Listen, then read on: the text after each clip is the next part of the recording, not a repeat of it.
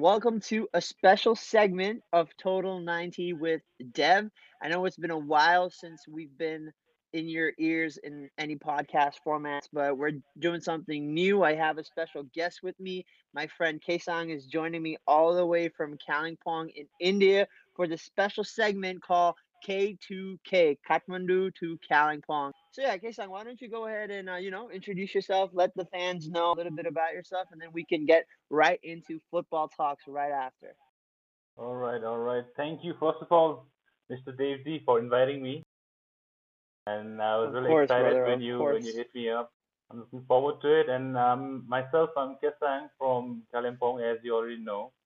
And me and Dave D are good friends. And I'm also doing Yes, my coaching badges, and I have done my AIFF D license coaching, and I'm looking forward to doing more coaching badges. Badges. I think I'll go towards this coaching field only. So I'm looking forward to, you know, I'm quite interested in football.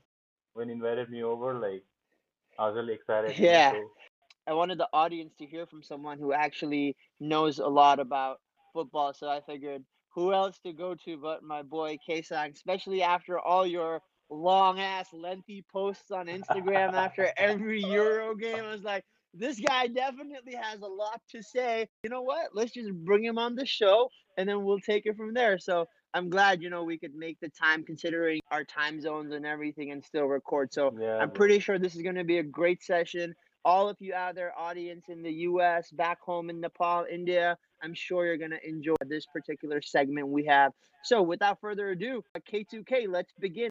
Let's go right into it, right? So, Let's go. let's Let's start with the Euros highlights. What, what was your general take on the Euros? What did you make of the competition? I felt like this was a very special Euros. Like you know, like it was quite interesting, you know, to see uh, small teams performing so well against the big teams. Of course, everyone expected France to do so well, you know, like squad full of so many great players. But we saw like the football is evolving nowadays, you know, like it's not just about having names, it's not about having, you know, a great coach. It's about you gotta perform on that day, you gotta be there, you gotta give your hundred percent, and the result will follow. I agree, man. A lot of small teams making a lot of big upsets. Like, I mean, even like Hungary in that group of death almost like Yeah, upset a couple of favorites, and then you have the Czech Republic upsetting a couple of people. Um, it was just a tournament full of upsets, and I was kind of, I kind of enjoyed it. You know, it was, it was a lot of fun. But when we're talking about the Euros, let's go to like the main game, the finals, where we had England versus Italy, where sadly it did not come home. It went to Rome instead. So that being said, Mancini versus Gareth Southgate. What's your takes on that? Like, what what manager do you think managed their team better in this tournament? Like, I mean, obviously Italy won, but it did take Southgate did take England to the final, so he probably knows a little bit of you know what he's doing. How did you think Yeah, uh, both managers handled their teams? I mean, like you can't really compare Roberto Mancini to Gareth Southgate. Like you know, like Roberto Mancini has been there and done it. Like he's been there to all the big leagues. He's done it with Man City. He's done it with Yeah, Inter. So like I knew like he was confident in his team. You know, you could see it. he was. he, Yeah. they were confident in the way they played. They were there. You know, they trusted in their coaches. They trusted in the players. And England, I I am I think like it was more of a like how will Italy play? Like you know they're focused on like how can we shut them down. It's not more like how can we win the game. You know like their approach was a bit like that, and you could see it with the formation they chose. Yeah, it I was like a figured it team out. full You of know it's one of the defenders. Yeah, Yeah, man. Like they you they were you, happy you can't have five defend. defenders in a final, man. Like that's too defensive to go with. You know, you could like you could say Chelsea won you, the Champions League with five defenders, but like Yeah, but bro, even their even like the midfield he put out there was very defensive. Declan Rice and like what's his name, the other Calvin guy, I Phillips, forget his Calvin name, Phillips, Calvin Phillips. Yeah, yeah, Phillips and uh, and Declan Rice, they're both defensive mids. You have five defenders playing. That's seven out of like eleven on your team. They're defenders. The goal was also scored by Luke Shaw. It was like Kieran Trippier to Luke Shaw. It was all defense. They're like I don't I don't know. The attack I think lacked a lot in that in that particular game. And like you said, they were just hoping to react to Italy, not have Italy react to them in any way. And I think that may have been their biggest mistake, you know. Biggest mistake. Yeah, yeah. They- They could have gone. You know, like it's not like England don't have the players to go for it. You know, like if they want some pace or you you know some energy in midfield, they could bring on bring on Jordan Henderson. They could bring on Jude Bellingham.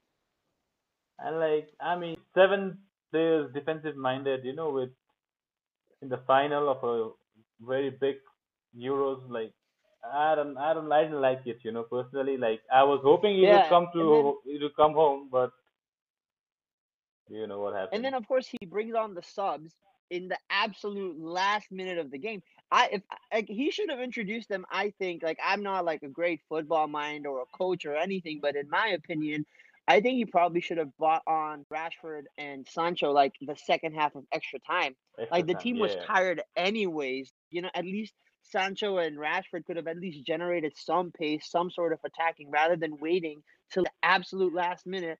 And these boys haven't had a single touch of the ball, and now they're expected to take the penalties. I, I, I absolutely it, it's did not it's get just that. too much to ask. Like you know, sometimes it's just too much, too much to ask for some players. Like, come on, man. Like, eh, no matter who you are, it's the final play being played. You know, with sixty thousand people in the stadium. Like, there's so much buzz around it. Like, you're nervous. And you can't expect someone to come on and just take a penalty like that, you know? You gotta get your body Yeah. warmed up. I mean, like, that's why they do all the warm ups, man. Like, otherwise, they would have just thrown people and, you know, just go and take a shot. Who do you think like who do you think is like one player that if they bought on like randomly at that last minute they would still score that penalty? Like in my head, the only person that comes to mind, just simply based on how their penalty records were at the Euros, is like Cristiano Ronaldo. I don't Yeah, know man. anyone else you can bring off the bench and be like, all right, take this penalty because he's the only guy who's who went like perfect with his penalties. Yeah, yeah, yeah. So, I um, mean, like this who? this Euro, you could see like so many people were like, you know, they were nervous, they were missing, like some goals. Yeah, the penalties were like saves. horrible. Yeah, yeah. I, would do you think it was the the the shooters were horrible, or do you think the keepers were better? What do you think it was? No, like um, in on in some moments, like the keepers were there, like you know, Donnarumma was there. Lloris made a great Yeah, save to keep France in the game against the Swiss. yeah, yeah. He But did. some penalties were just Yeah, horrible, man. I some were absolutely horrible. I agree. I agree.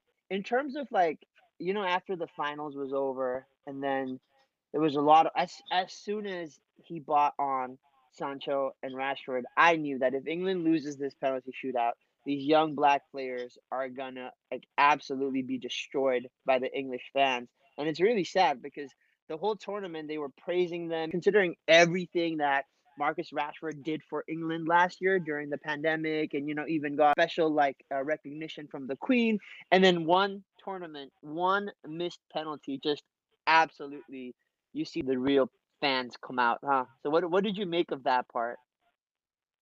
I mean, it was quite obvious. Like as soon as they lost, and I, I, I put it down. Like you know, like this is gonna be gonna go down so wrong. Like this is not what they will deserve. Like you know, after having brought England to the final after so many years, like decades, man. Like they don't deserve this. But sadly, that is the society right now we live in, man. Like it's so sad, but you could you could see it coming from a mile away, man. People are like, why are these players taking a knee before the game?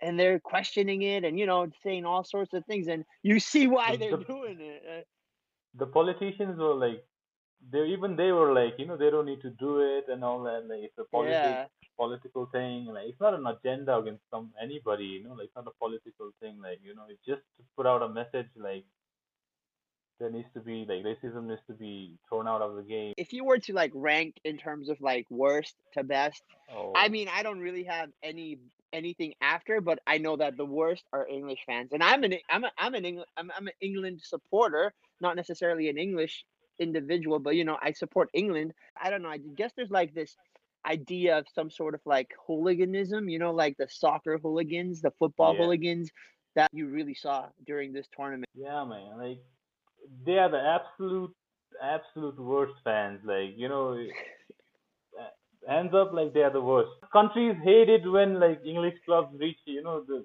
the finals and all that. The fans have to come Oh, over you know in a lot of numbers, and countries hate it yeah. man like They because they are like just they're ripped through whip through everything. If they get drunk and they do whatever. They Like you know, the police yeah, they start breaking, smashing, fighting, everything. I mean, it was kind of sad because the whole tournament was so good, and then the end like ended in such a way where you couldn't really you could celebrate Italy's victory because you know they absolutely deserved to win that, but then Yeah, along with that came, you know, this whole caveat of the racism and how people still need to take a knee and everything. So it kind of like left a bitter taste in your mouth after a great tournament. In your opinion, what's the team of the tournament?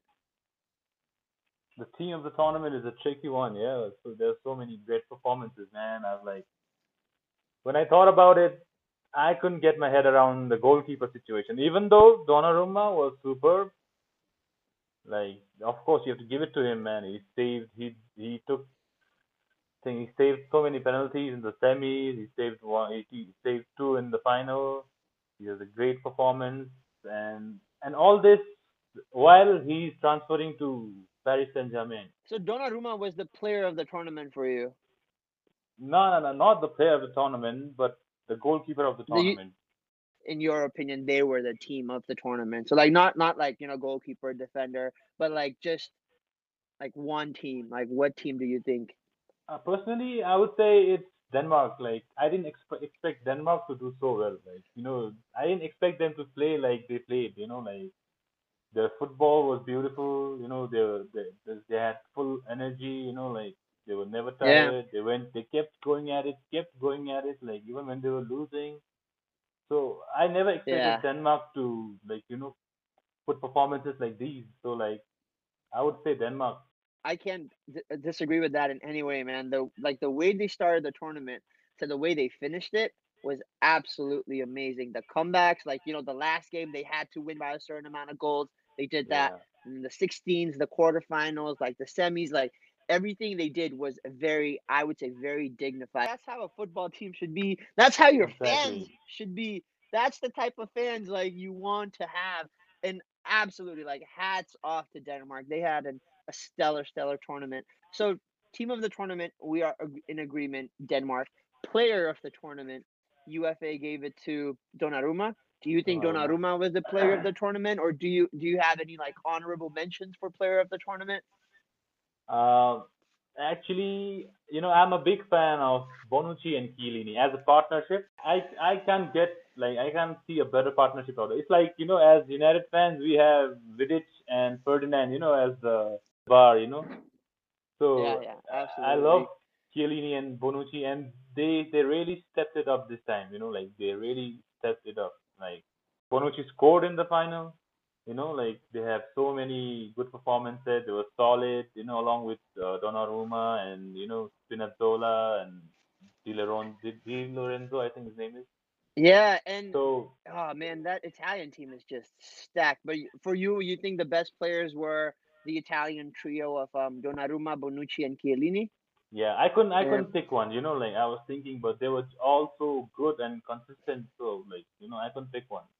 The biased person in me will obviously say like Luke Shaw and Harry Luke Maguire, Shaw, but you know yeah, that's yeah. just like that's just like absolutely very biased of me. I think this was the tournament for goalkeepers, man. Like I think Donnarumma absolutely deserved that player of the tournament. And you know today Chiellini said something pretty funny. I don't know if it was today or the other day. He was like, "All of you parents start naming your." Kids Gianluigi, so we know how to get our goalkeepers. So you know it was quite funny. And I was like, Yeah, yeah. uh, Even yeah, even uh Jan Jan Jan Jan Sommer had a great uh Euros, you know, for Switzerland.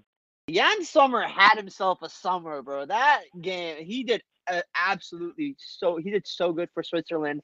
Yeah, Jan Sommer did exceptionally well. I was kind of sad that they lost to Spain on penalties, but you know that's just the game. Jan You Sommer know had they himself a tournament too. penalties are a lottery, man. Too bad England's never on the winning side of that lottery.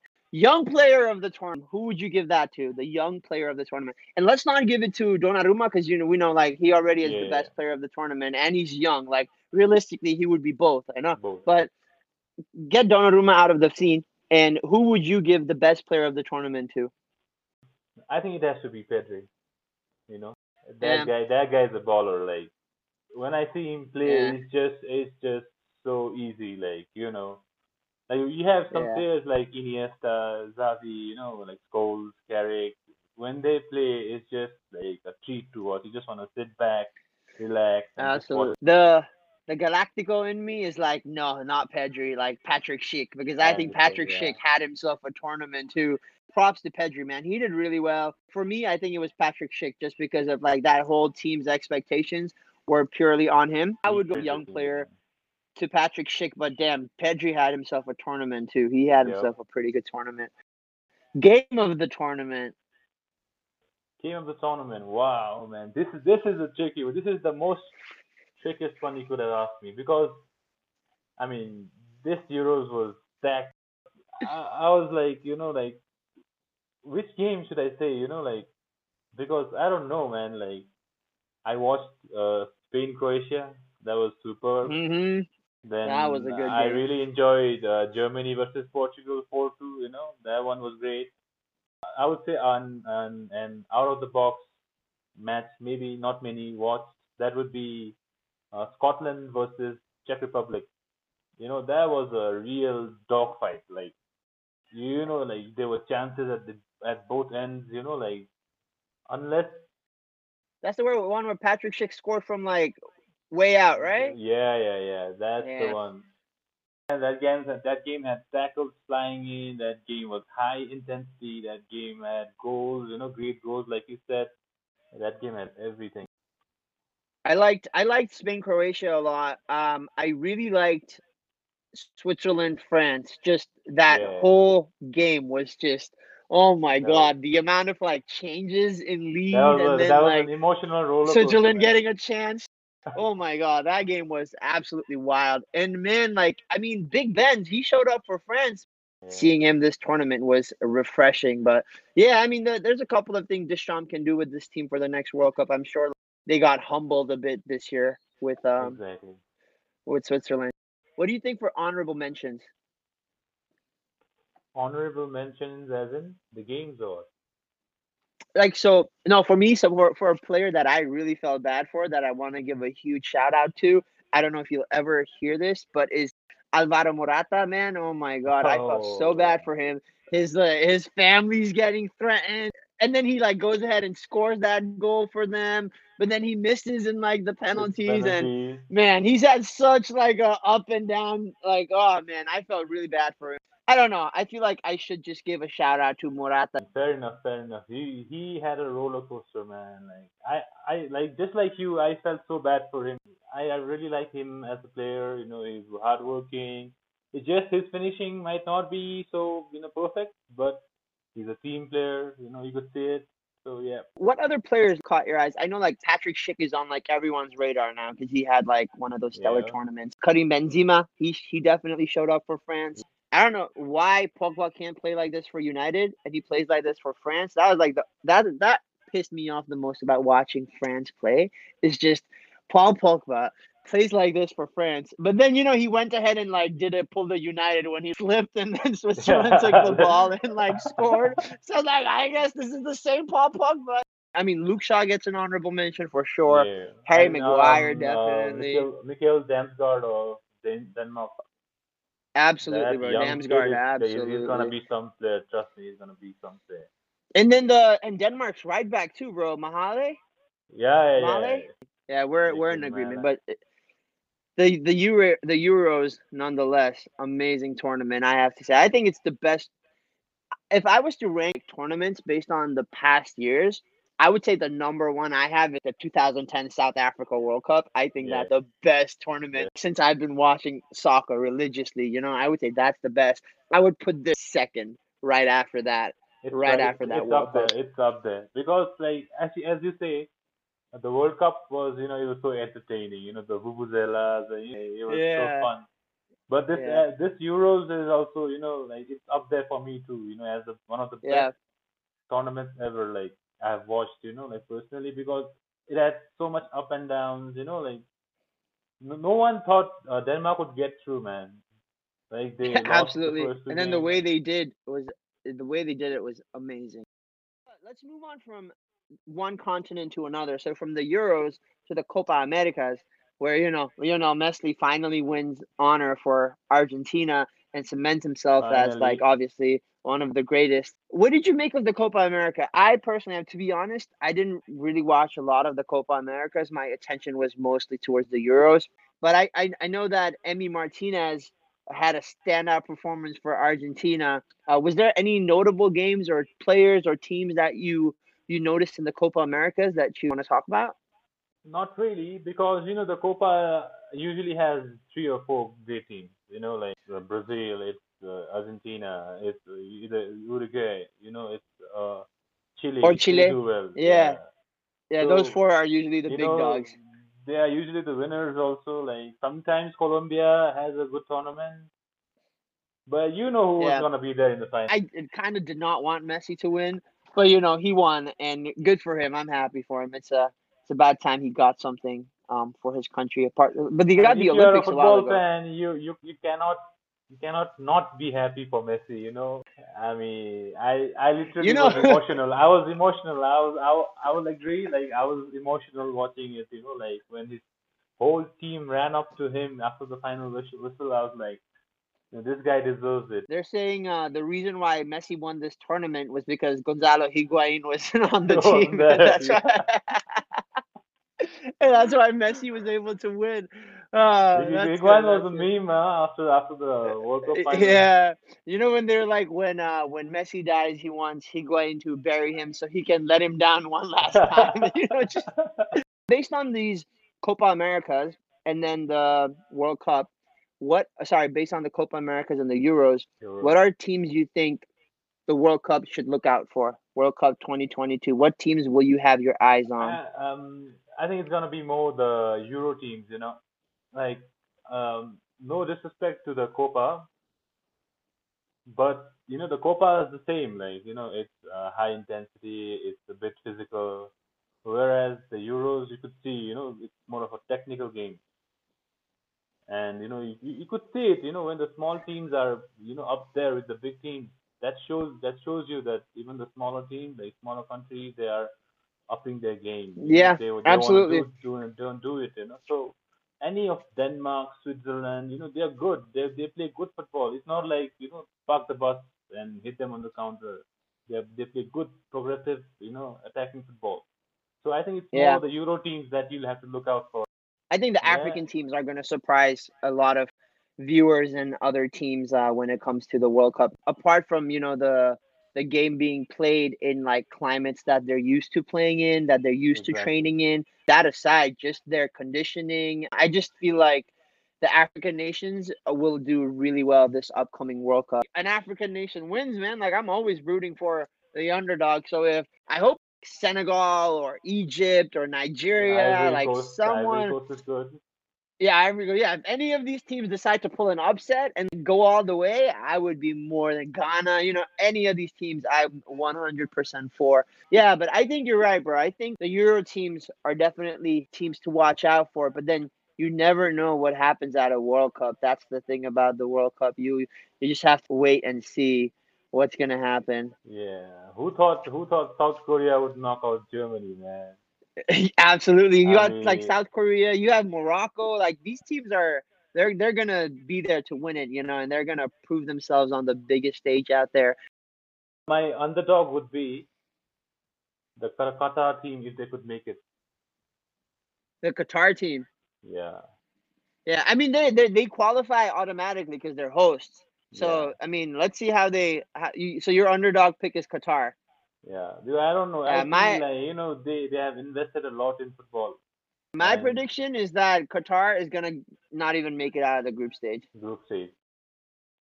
Okay. yeah, That that that's might happen, you know, like group we- no heard, exit. heard of Qatar players, you know. But you know, I mean, it's the host nation. They they like to you know at least try to make it out of the group stages. But you know, we'll see how things go in a year now. It's literally a year, Yeah. so pretty pretty good year, pretty good a pretty good time to be a football fan. So our first segment was mostly Euros, the Copa Americas, things to look forward to. Our second segment, we're kind of gonna go deeper into club football, and what better team to start than Manchester United, right?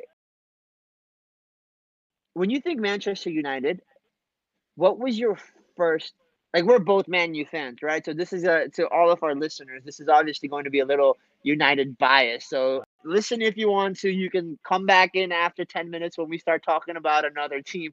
But for the next ten minutes, we're probably going to do a lot of Manchester United glorification. So just bear with us through this part. If you're a Man U fan, then you're in for a treat.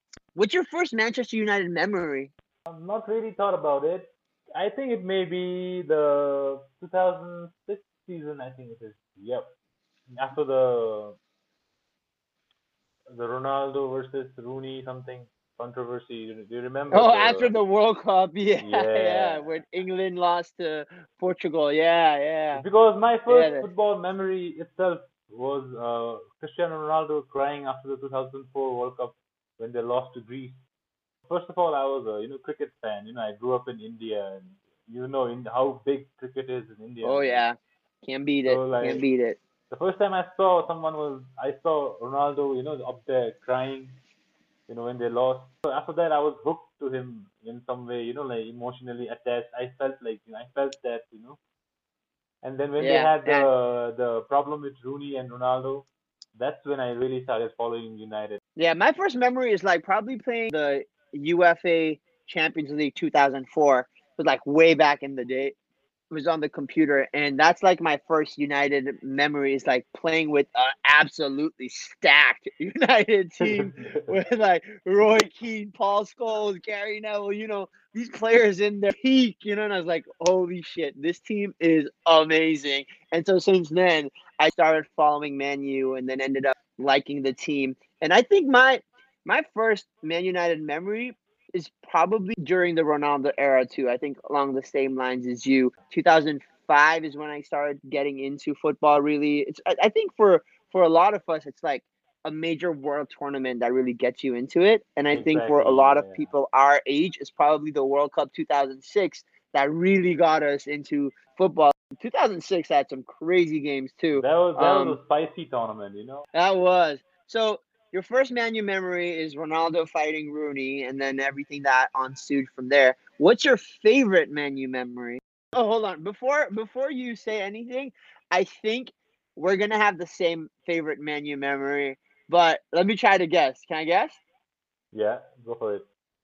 Okay, so I'm gonna guess based on your favorite Man U jersey, your favorite Man U memory, or one of your favorite Man U memories would probably be Luis Nani crossing the ball and Wayne Rooney hopping on his bicycle and just knocking out Manchester City. Is that your favorite Man U memory? Yeah, that's gotta be up there. But but, Yeah, that- but that- I, I would also say um it's gotta be the Champions League final when we won in Moscow.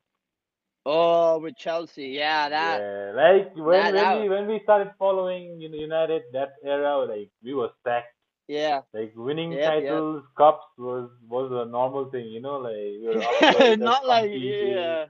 yeah, it's not not like now, not Yeah. not like now. We get it, but Yeah. you know, winning the Champions League was the holy grail, you know, and doing it, I agree. you know, that way, the, the Terry slip, the John Terry slip, you know, roller coaster. Yeah, for me, I think for me, I think why that the Wayne Rooney one is like my favorite is because City had won the year before, and you know they thrashed us six one, feeling themselves, and then you know we had to silence the we had to silence the haters. And imagine at that time how stacked that City team was compared to that United team. Like that United team was absolutely had not stacked. Tom Cleverley, I think, yeah, yeah, but that's the that's the beauty of Sir Alex Ferguson, man. He could get the and then oh also another really good memory is when we thrashed Arsenal eight two. eight two, Oh. yeah. In, the end, in the end, Arsene Wenger got sent off to the stand. Yeah. Oh, that was like, you know, that was the cherry on the top. I think I think we both have some pretty good uh Man U memories. What's your favorite? Who's your favorite Man U player of all time? Favorite Man U player? Uh, has to be Ronaldo. Yeah, like even though he's not been there as long as uh, Giggsy or you know Scholes, but for me it's Ronaldo who who brought me like to United. Like it's like that, you know, like he showed me like United were there because of him. I started Yeah. following United. So like, and he he showed his thing also for United. You know, he stepped up. I agree. Yeah, he's one of my favorite United players. But if I would have to say my absolute favorite United player of all time is Nemanja Vidic. You just can't Oh, get. Yeah, yeah, Vidic, damn warrior, captain, fantastic man. That guy, absolutely filthy. I still remember to this day when we were playing Chelsea and Drogba thinks he's in the clear and he's running and he's about to score, and then Vidic comes out of nowhere and slides. And oh my god, that's when I that's it. That's that's my guy, my favorite player. So for me, it's it's definitely Vidic. What's been your favorite? What's been your favorite Man U team that we've ever had? Your favorite team we've ever put together? I think What it's year? be the uh, seven, eight season, the the one we won the Champions League. You know, I mean, you can't go wrong with uh, Tevez, Rooney, Ronaldo. You know, deal with that. I was gonna say, man, that was a stacked. And a lot of people forget at that point, Anderson was still pretty good, yeah, Anderson. and we had Owen Hargreaves before he Owen got injured. Hargreaves. Yeah, I mean that was that's a stacked team. Ferdinand, Vidic, Van der Sar, Gary Neville still running it. That's a good team. Uh, I- I a think- surprise inclusion might be Wes Brown. You know, Yeah. that, that guy was like a squad player, but you know, he's always there. He's always performing. You know. John O'Shea, all these random guys. When we're talking about Manchester United, what's your expectations for them? We have such a rich history. We've we've spoken about some of our favorite players. We've spoken about some of our favorite memories, our favorite teams, and clearly this is a team that has a rich history. In recent days after Ferguson's departure, we haven't really been singing glory glory man united because there hasn't been a lot of glory to sing about essentially right what are your expectations moving forward of manchester united Um, I'm I'm really confident with Ole.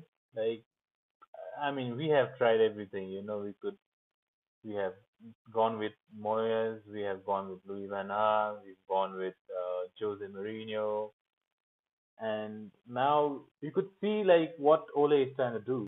You could see like he understands the United way. I, I- I I, didn't know how I felt about Ole. You know, I mean, he did resign till 2024, so we have him for a while. So I guess best thing you can do. Ole, yeah, Ole's the way to go. Yeah. but I don't know if he has that same amount of, you know, p- other players are like enamored by managers like Mourinho, Ancelotti, and just wanting to play for these guys like Pep and Klopp Mm. and Mm. Don. You know, these these names attract players to play for them, and I don't think Ole has that same impact on other players. It took us forever to get Bruno Fernandes. It took us forever to get Jadon Sancho. I don't know if he has that. Like, I believe in the guy. Like, I mean, we've given him enough chances, but I don't know if he has that same wow factor as other managers do. What are your thoughts on that? I think that is a good thing in a way. You know why? Because I would say if they don't come for Ole, that means they're coming because they're coming for Manchester United. Or the money, you could say so, you know. We are we are known for paying high wages, but you could say because I mean Ole is not gonna have the pull, you know, like the pulling power of Jose or whatever, you know. But Mhm. if they come, then you, surely you've got to think it's for the club. You know, they like the club. They wanna be a legend. You know, maybe. So in that sense, you know, like maybe they're coming here to become a legend. That's a positive outlook to have on the whole situation. With the current team that Ole's assembled, who do you? I mean, obviously Bruno Fernandes has been like standout, and then two seasons ago, well, a season ago, we had Martial, Rashford, and Mason Greenwood absolutely go up and scored like 20 goals each. But now it seems like Rashford's out with injury. Martial, we don't know what type of headspace he's in. Greenwood's definitely trying to, you know, be perennial in the starting 11 and not just, you know, occasionally here and there when players are injured. What do you make of our current team and our current formation? And, you know, let's start with the most controversial position, I think, is goalkeeper.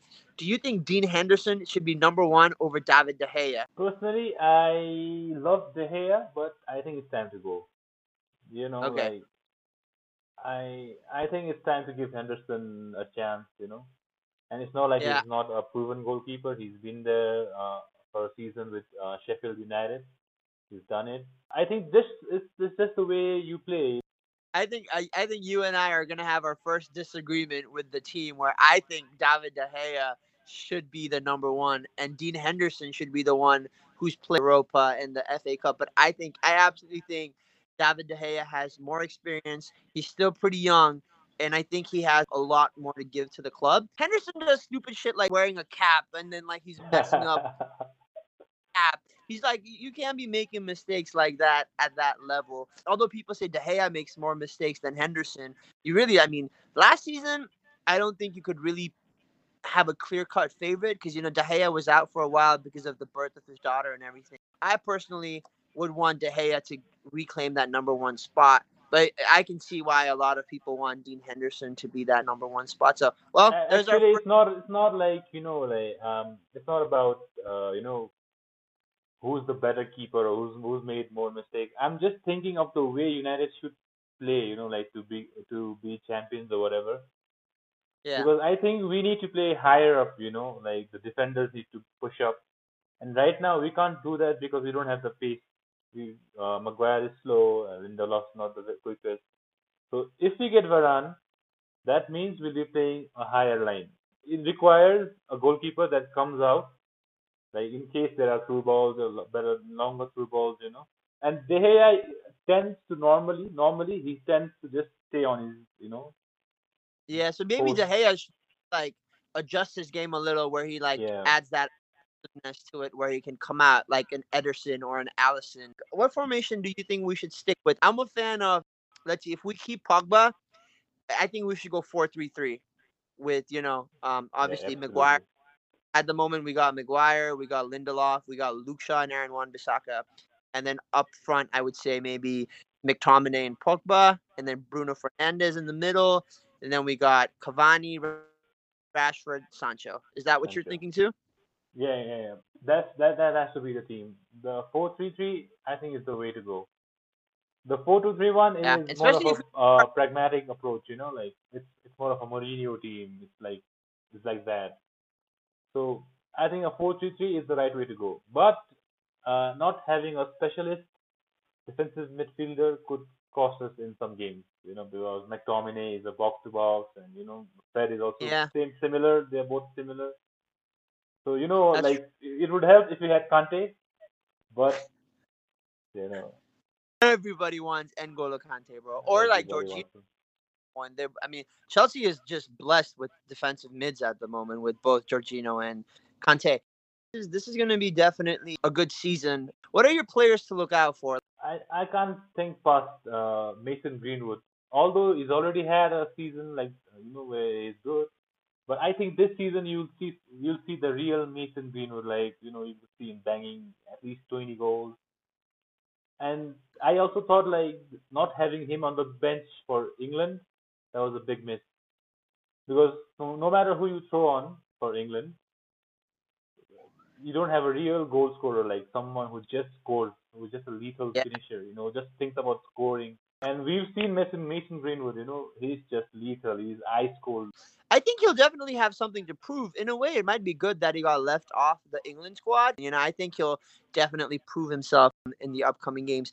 I really, I mean, like, this is kind of sad. I know it's not going to happen, but I really hope Donny van de Beek, man. I really hope. Let him play or sell him. This is like a guy who finished top 30 in the Ballon d'Or voting a few years ago, man. And the things that we've done to him is just. Abs- I, I don't I It's don't agree with It's just sad. I guess if we did like four three three, but instead of having two defensive, we have two attacking, and then we have just Scott McTominay holding the middle. At this point, bro, I don't care if Pogba leaves if Donny gets to shine.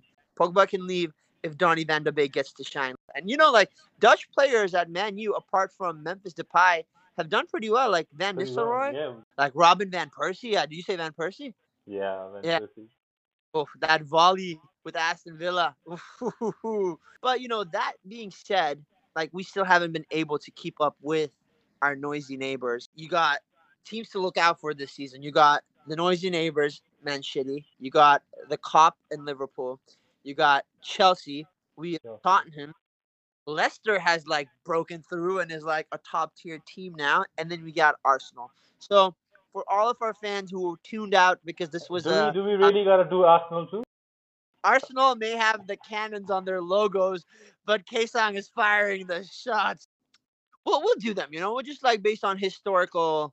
Um, you know, we're kind of going through an Arsenal. We went through like an Arsenal period ourselves too. We'll stand in solidarity with Arsenal. Let's start with our noisy neighbors. Their team is ugh, like absolutely. It's the best. It's the best team. What do you think we need to do as United to catch up with Manchester City? It's clear right now that Manchester is blue. It's absolutely clear. Like, it's it's sad, but you've kind of come to grips with that reality. So, what do you think Manchester United should do to catch up with the noisy neighbors? I have only one word, and that's to spend.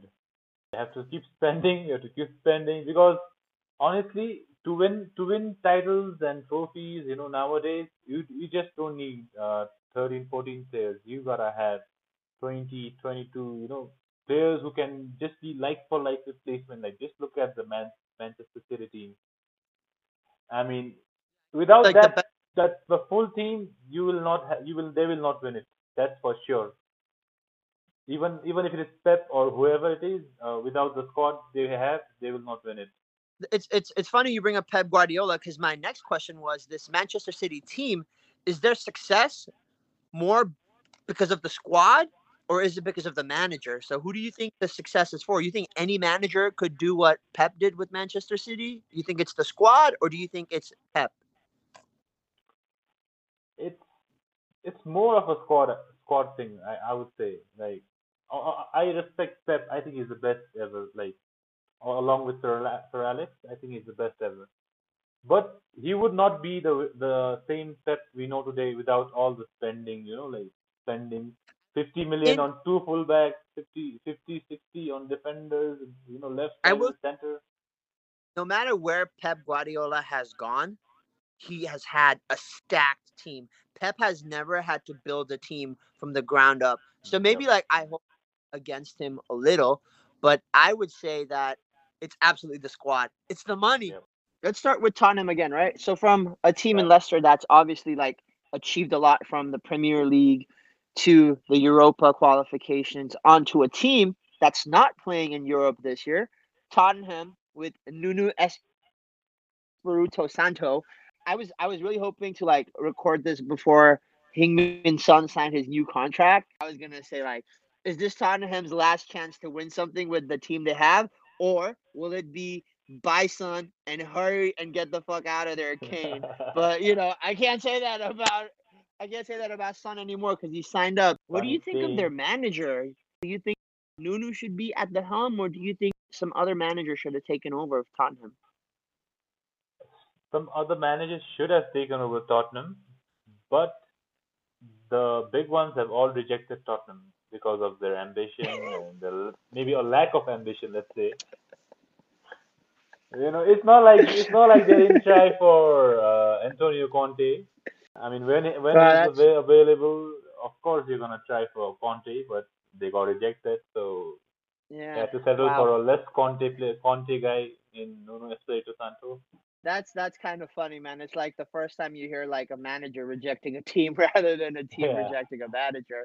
It's quite funny. But but Nuno themselves should be good. Nuno should be good. Uh, he's got the Yeah. Premier League experience, and uh, I think they're on, they're not in the in the Europa League also. So maybe it's good for them, you know, in a way. That's what I was thinking too. Like in a way, for Tottenham and Arsenal, also not being in Europe might actually be a blessing for them, where they can actually focus on the competitions like the Premier League and the, the FA Cups, and you know maybe finally win something there. It, it gives you a lot of recovery time, you know. Do you think this is Tottenham's last chance to win something with the duo of Harry Kane and Heung-min Son, or do you think Kane's going to be out of there before the season starts? I've got a feeling Kane will be moving to Manchester City. I think Manchester City will be going all out for Kane, and I I really hope they get Kane because it's like a domino effect, you know. I don't want Erling Haaland to be in Manchester City next season. I would rather see Harry Kane go to Manchester City because you know Harry Kane is not going to play as long as Erling Haaland. If Erling if there? Erling Haaland went to Manchester City, they would get their new Sergio Aguero, which is not good for anyone. But if they got Harry Kane, what Harry Kane's got like maybe like a good six years left in him, Haaland would give them ten to twelve. Then So easy, I agree. 10 If they got Harry Kane and we get Erling Haaland, that would be perfect. Because because next So I- next season I I want I want Erling Haaland man like Cavani will be gone Yeah. most probably so the striker Yeah, position is up for grabs and I don't want Yeah. anybody else other than Erling Haaland. They haven't bought many players this year, have they? Arsenal. No, no, no. Tottenham. Tottenham Tot- haven't bought many players this year. No, they they have just recently yesterday they signed a backup goalkeeper from Atalanta I think Atalanta. Yeah, but they're they're trying to spend. Uh, they're uh, they're gonna buy. Uh, I think Bryan Gil is his name. I'm not sure. The Tottenham owner is very stingy, man. Like he does not he does not like to spend money And it's all. also the stadium stadium money. They they don't have a lot of money because of this new stadium. Although it's great, but it's like Arsenal, you know. Yeah, that's Arsenal true. Move to Emirates, their funds literally dried yeah. up. With fans not being allowed, they didn't have the revenue from that too. So I mean, I I I don't hate, hate Tottenham. I I like Tottenham. I love Tottenham when they had Gareth Bale and they had uh, Jermain Defoe. Tottenham is like a team people like to root for. It's kind of gone from bad to worse for them at this moment. So I hope Tottenham can maybe do something. I'm I'm not upset. Like if Leicester wins, if Tottenham wins, I'm never really like upset that Leicester or Tottenham yeah. won. For Tottenham, I think this is definitely their last chance to get something like win anything with Heung-min Son and Harry Kane if he stays before they have to completely rebuild. And I don't think that rebuild is going to look good for them because they've already had to rebuild so many times recently. The only way they can rebuild is if someone pays like Gareth Bale money for Harry Kane or Son. I don't think Son's going to go for as much as Kane, but you I was know, surprised definitely when Son um signed his extension. resign. Because- Yeah, I was like, I, I do. you- Do you really want to stay here for another three years? But then I figured like there's no not many teams that want uh, left winger right now. You know. So from Tottenham to Arsenal. So obviously we agree that not being in Europe is going to be kind of a gift for Arsenal Yeah. and Tottenham. With with Arsenal, obviously Emil Smith Rowe, the the De Bruyne of Croydon, he's gotten the number ten jersey and he's expected to you know have some big shoes to fill. What plans do you think Arteta has for this team? The front is stacked. Aubameyang, Lacazette, Bukayo Saka, who can play literally any mm. position. And then, of course, you got Emil Smith Rowe. Their defense, not so much. So, or their mid for that matter. What do you think Arsenal has to do to keep up with, well, the big six? What does Arsenal have to do to keep up with the new big six, I guess? It's it's uh, very sad that we are now here talking about Arsenal and the Big Six. You know, because I mean historically, Arsenal Arsenal are one of the big teams. We've had a good Yeah. rivalry with them. They have some great players, but right now they are. I think they are a long way off uh, competing with the top teams because uh, you could you could see the team it's evolving. You know, with Bukayo Saka, with uh, Emil Smith Rowe, but they have a lot to rebuild. Uh, their defense needs to rebuild. They they might need a new right back with Hector Bellerin probably going, and also you know um, midfield. Uh, Xhaka might move to Roma with Mourinho. They they they seem to have a lot of rebuilding to do, uh, even without um, uh, Martin Odegaard. He doesn't want to come back to Arsenal. So Well, but Martin, I think Martin Odegaard is finally going to get to play for Real Madrid. At this point, like Isco is older, you know, like Modric is getting older, Toni Kroos is getting older. So that Yeah. midfield is going to be Valverde and Martin Odegaard. He had a great season for Arsenal when he when whenever he played last year. You know how skilled this kid is. When he was at Sociedad, he had a great season at Real at- Sociedad. But you think it's like more of like Arsenal not spending money or players not wanting to come to Arsenal? Because with Tottenham, it's clear them not wanting to spend money because they don't have the money. What do you think it is with Arsenal? Like you said, in today's football, to win, you need to buy players. Do you think it's Arsenal just not buying players or players not wanting to come to Arsenal? it's a bit of both. Um, mostly got to do with Arsenal not spending much. That's the fact, you know. Because Arsenal, I mean, Yeah. do you remember the Luis Suarez bid? That was a joke of a bid. Imagine if they had gone in seriously and they had gotten uh, Suarez, they would be somewhere better right now, probably. They are, you know, it's because of the stadium also, and the owners are a bit stingy, you know. So without without spending, they are not gonna get far. You know, they they are buying players like Willian, free agents like Willian, David Luiz. I mean, Did you see the photo I of see Willian recently? He's got a tummy, man. he pulled an Eden Hazard, bro. Willian pulled an Eden Hazard. he took a page out of Hazard's book when he showed up to training. Speaking of their defense, I know recently didn't they buy a young defender? Gabriel last season. No, they bought Gabriel, and I think I, I may be wrong. I'll, I'll do a quick check, a fact check on after. But I think they may have bought Tavares from Benfica, No, no, Tavares, exactly. Yeah, he's good, right? but Yeah, but it's a it's a position they are they are good at. I mean, it's it's just yeah. a squad depth. They don't need squad depth. Who They need they? to focus on their playing first eleven right now. I kind of feel bad for Leno because like he came into that team after Emi Martinez just had like an outstanding season for Arsenal, and then the defense that he got didn't help Bernd Leno at all. So you know, a lot of people like miss Emi Martinez because you know he he did really well for Arsenal, and he's clearly showing how good he is with Aston Villa and Argentina. I kind of feel like United fans are a little too harsh on Arsenal, not knowing that we ourselves might turn up in that situation one day if we didn't have the funds or that money. So I'm very sympathetic towards the cause of Arsenal and Tottenham, but I also feel like clubs like Leicester deserve to be where they are at this moment. And then, of course, I'm sure this is our first time doing K2K, so we're only talking about like the big six and the most relevant teams. But I'm sure once people listen to this and enjoy what we're talking about, we can definitely film more episodes of K2K where then we can address teams like Wolves, West Ham, Aston Villa, you know, and their desire. I'm sure like it'll be a lot more football for us to talk about. You have any last things you want to say about the EPL? Um, it's it's a it's, an interesting season that's coming up. I feel uh Brentford, you know, the newly promoted team. I'm expecting a big I got my season from Leeds them in themselves. Leeds Yeah, will be even better this time.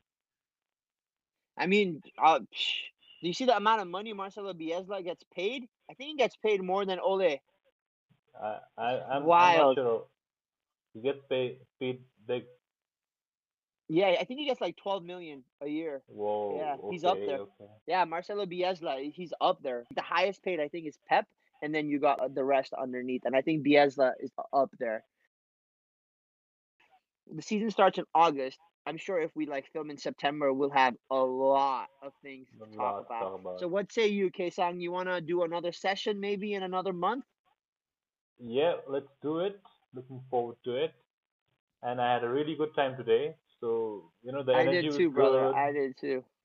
After we worked our way through a little bit of the technical challenges and everything, I think it turned out to be a pretty good session. Let me ask you this before we leave, just off the top of your head, who's going to win the Premier League? United, Manchester United. Who's going to be the top scorer? Harry Kane if he moves to Manchester City. And who do you think is going to be the player of the season? Player of the season, um, Bruno Fernandes. Very Manchester United heavy here. I hope it's not because of your bias towards United, but you know, No, I I'm that I'm happens, expecting a very big season this time because I'm just waiting for the Rafael Varane signing. That is what I think is all we need to go there and smash it. I hope whatever you said comes true, brother. And I look forward to doing more K2K episodes with you, my man. Take care. Take care, brother. Thank you.